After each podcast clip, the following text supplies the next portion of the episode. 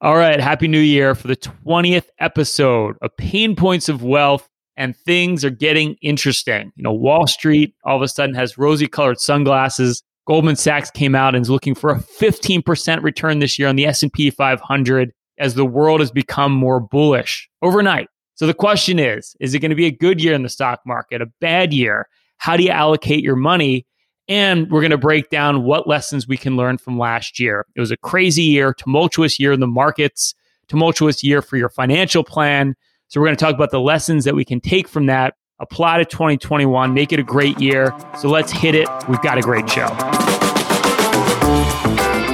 Welcome to the Pain Points of Wealth, the podcast that addresses the pain points that come with creating, growing, and sustaining your wealth giving you a multi generational perspective from three Paines in a pod Bob Payne, the boomer, Chris Payne, the millennial, and Ryan Payne, the generation somewhere in between.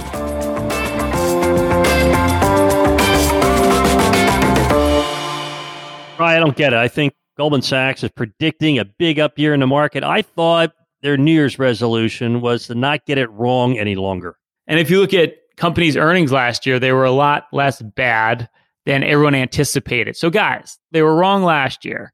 Why are they going to be right this year? Explain that to me. Should we trust them this year? Well, you know what I'm thinking, guys? I'm actually thinking at this point, we should start a fund that bets on what the opposite of Wall Street says. So, everything that they say is going to happen, we should vote against that.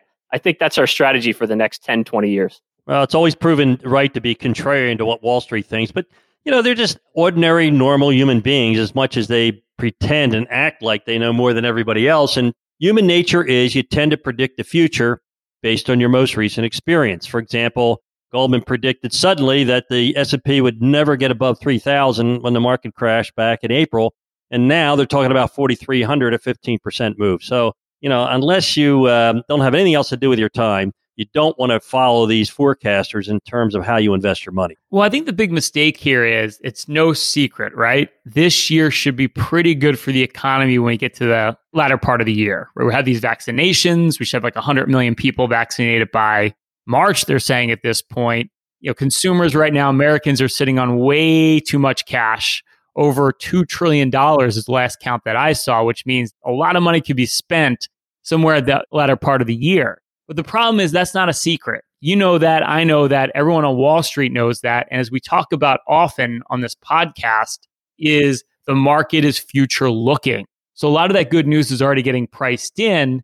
So to be really optimistic on this year, it's not really a novel idea, right? Everybody knows that. That's true, Ryan. You know, to, to, your point earlier, you said that the herd mentality kind of scares you. Well, here's something else that's even more scary is that investors are now starting to use leverage, right? Where they're basically borrowing against their portfolios to add more money into the market to the tune of something like $700 billion. Now, I don't know about you guys, but that scares me pretty good. Well, it's kind of like back when we had the whole housing bubble. Remember, everyone was taking mortgages out on their properties to buy more properties and buy more properties. And basically, it was like a house of cards because once property values came down, all of a sudden everything came to roost. And that's what happens here too. You start borrowing against your portfolio because you're expecting the value to keep going up. What happens when those values go down? It ain't pretty, Bob.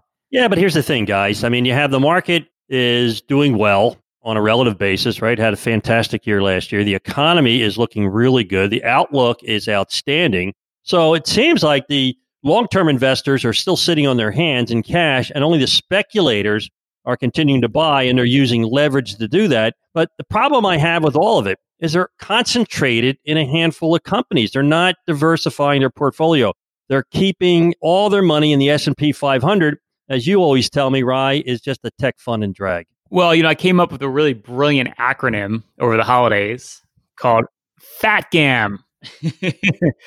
and all, so now that the top heaviest stocks in the S&P are the biggest six companies in the US now by market capitalization are Facebook, Apple, Tesla, Microsoft, Amazon, Google, so basically, now you've got all this money concentrated in a very, very small pool of stocks. And to your point, Bob, if the economy reopens, well, those stocks don't represent the economy reopening. And you can have this, what I call the ironic trade this year, where the S&P 500 actually underperforms, yet the economy rocks. That's very possible It's one of the reasons why you really want to be diversified here. Well, you know, actually, we're starting to see that a little bit too, right? In some of these other sectors like small caps, energy sector, both areas that have really start to outperform, whereas the S&P really hasn't done much in recent period of time. Yeah, I think that the stock market and investing in a portfolio strategy is not all about buying low and selling high. Of course, it's not bad if you buy low and things go up. That's exactly what you want to expect. But it's also about compounding of dividends and interest. And the companies that pay the least amount of interest or dividends are the companies that are the most popular. The ones that aren't as popular right now are yielding 8% when you look at pipelines, 4 to 7% in telecoms, 3 to 6% in REITs, even utility stocks yielding over 3%. And when you look at a money market fund that's at zero right now, they look like fat yields to me, guys. Yeah, I think it just plays into that whole ironic trade, right? The most long-standing companies, most well-established companies that are trading cheaply and pay the most dividends are the most unloved on Wall Street right now.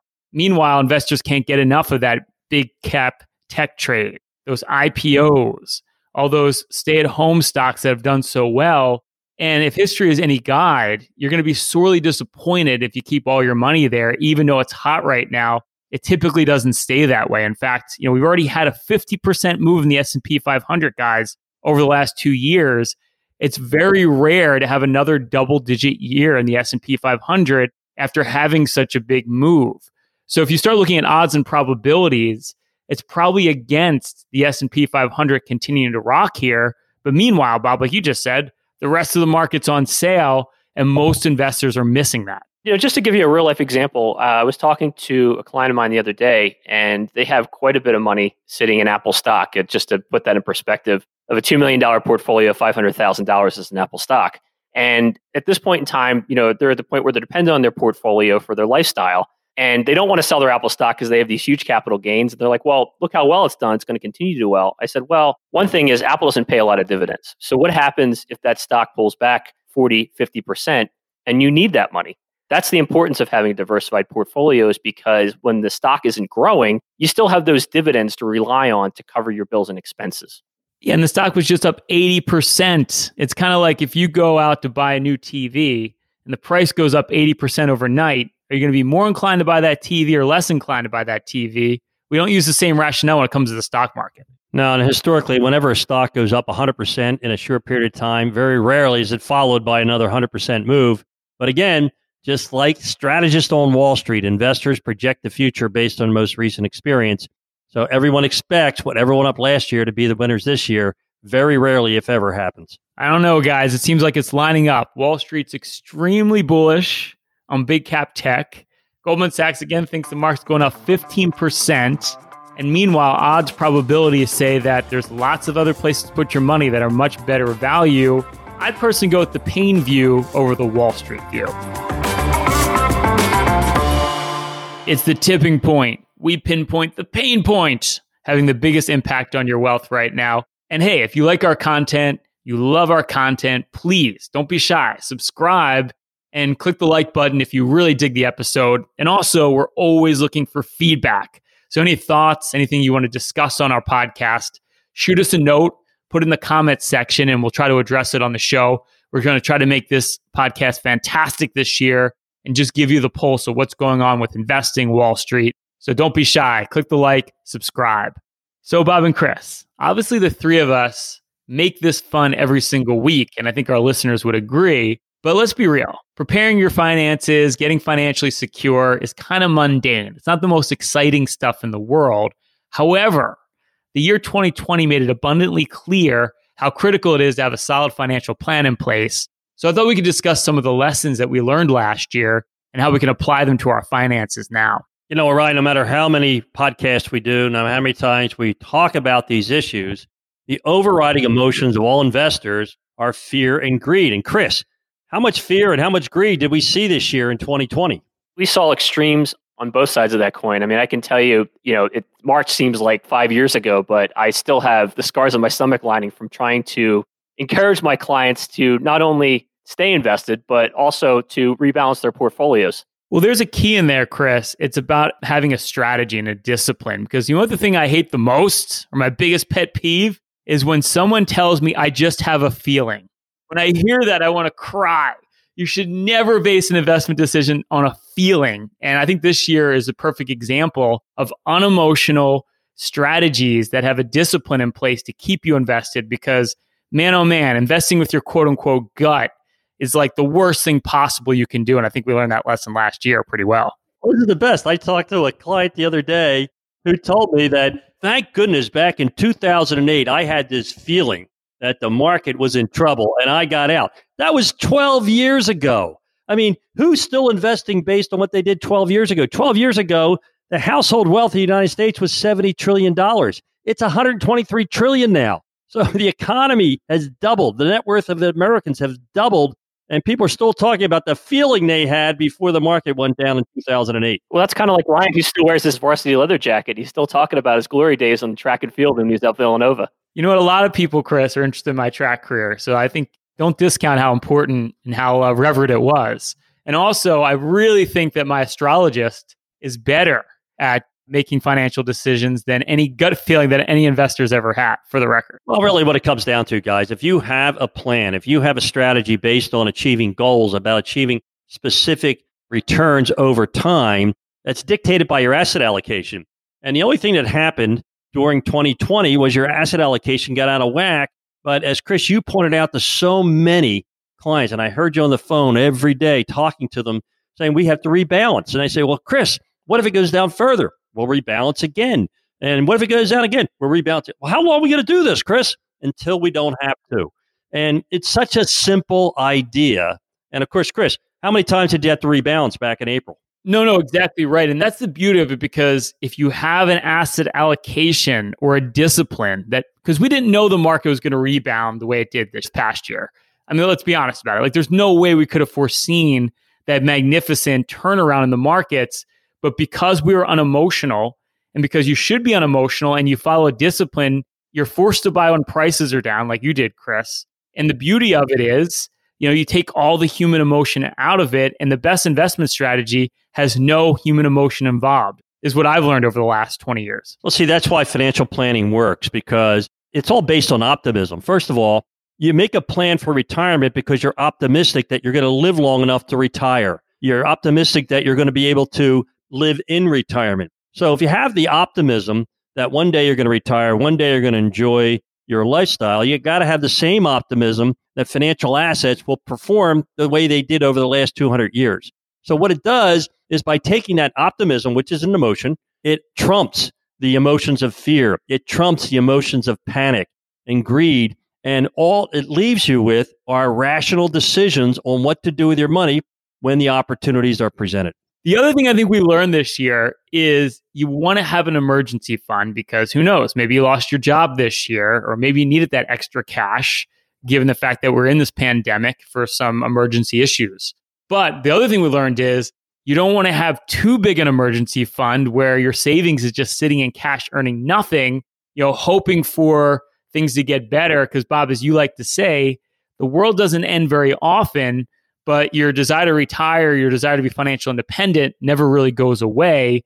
And you can't afford to have too much money sitting in cash, Chris. Yeah, that's a good point, Ryan. I think it's always a good rule of thumb to have at least three to six months worth of expenses in your bank account. But having more than that, it's kind of a lot like having a business with employees that you pay that you get no work from. Your money's not working for you. And having too much in cash can actually detrimentally impact the retirement plan that you put together for yourself because that money's not making money. Yeah, 0.001% interest on your money market fund is not going to help you become financially independent. You know, that's the bottom line.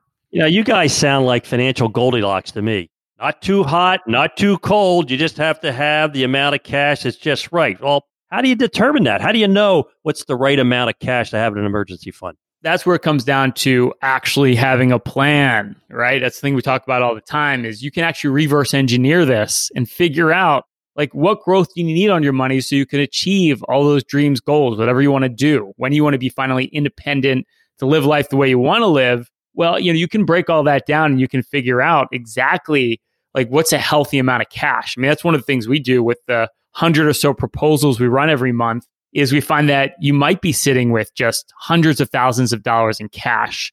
And you know we can come to a number. You know you can actually figure that out formulaically based on your goals how much should actually be in cash versus how much needs to be invested towards your goals. And it's a really important balance because, again, you don't want to have too much money invested where you're out of luck if things go bad. But on the flip side, man, oh man, you don't want to sit with way too much money in cash because you missed a lot of opportunity last year. And who would have guessed in a year of the pandemic that risk assets would have done so well? And you don't get that return back if you're just sitting in cash. Well, you know what, guys? As important is to make sure you have a decent emergency savings fund and not let your emotions dictate your portfolio decisions. It's also really important to plan for the future and beyond the point when you walk out on God's green earth, and that's having a legacy plan. You know, unfortunately, this year, because of COVID, we saw too many untimely deaths. And the big problem with that is that a lot of these folks, my clients included, don't have a will or some kind of an estate plan that dictates where their assets go. You know, Chris, it's even worse than that. A lot of you don't even have a beneficiary updated on your IRA, your 401k, your IRA rollover, your Roth IRA, your 403b. You know, there's all these different accounts that you may have had for years that you take for granted, but they're not covered by your will. So it's not only not having a will, it's not having those beneficiaries up to date. And man, I'll tell you, I've seen some horror stories in the last 45 years when it comes to a legacy, when it comes to your financial assets. And I'll tell you who's guilty of this is the Generation Xers out there, like myself. Actually, I have my will set up, so I'll put that caveat out there. But I talked to my buddy the other day, two kids in the last two years, and him and his wife were on a conference call with me, and they're like, oh, I don't think we have anything set up. Not to mention they have two properties, two mortgages, and it's crazy to think that there's no estate plan set up at all. And I think this year, again, is just a great reminder of bad things can happen, unfortunately. And you don't want to put your loved ones in a position where things haven't been set up ahead of time. And it's not that hard to set up a simple will and to make sure that all of your beneficiaries are set up correctly. Like that's something you should do right now at the beginning of the year. Don't waste time on that. I don't want to frighten anybody, but you know, the US government is spending like a drunken sailor right now. I mean, we've had two stimulus plans. There's an enormous amount of debt being built up by the federal government, by state governments. If you don't think they're coming for your money, then you are not living on the same planet I'm living on. You want to make sure you have that legacy planning to protect your heirs from the greedy politicians out there that want your money. Well, to wrap it up here, guys, you know, the thing you got to remember is that when you're setting up these estate plans for yourself, you're not setting it up for you. You're setting it up for your heirs and you're trying to make it as easy as possible for them, you know, especially in a time when they're grieving. So, bottom line is make sure that you have your estate documents up to date, make sure your beneficiaries up to date. As Ryan pointed out, it's not that hard. Put it together and your heirs will thank you. Bob, Chris, and I now have spent a collective 70 years helping individuals just like you with their planning and investing. This is literally what we do every single day. Everything we teach you here on this podcast, along with some due diligence of your own, can help you get ahead financially at any stage of your journey. But if you have over $500,000 saved and you want a more hands on approach and guidance, you can apply for a free financial review. Simply go to www paynecm.com slash financial plan or click the link below. We'll put together a full audit of your investments, the fees you're paying, tax optimization, and a complete savings and income plan to ensure you're on the right track to achieving financial independence. Simply go to www.paynecm.com slash financial plan to see if you qualify for a free financial review.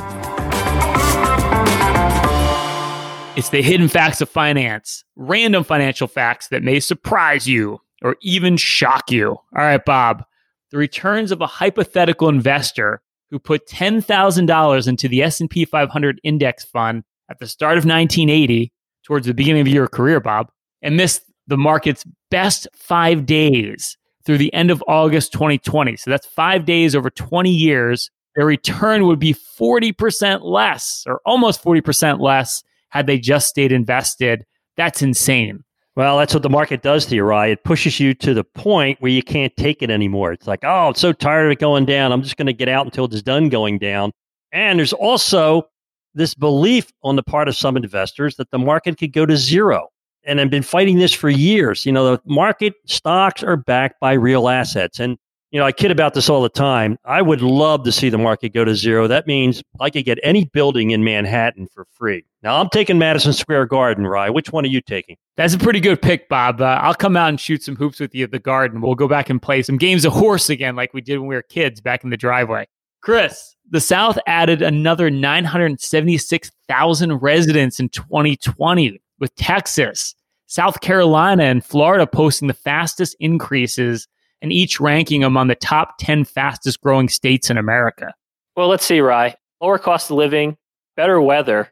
I think there's are probably pretty good reasons for the influx of folks moving down there. What do you think, Dad? Why did you move to Florida? You know, Chris, I can't believe all the people that are coming to Florida. It's taking me longer and longer to get to the golf course, and I'm really not happy about it. There's too many snowbirds down here now. Bob, the struggle is real. We all feel it.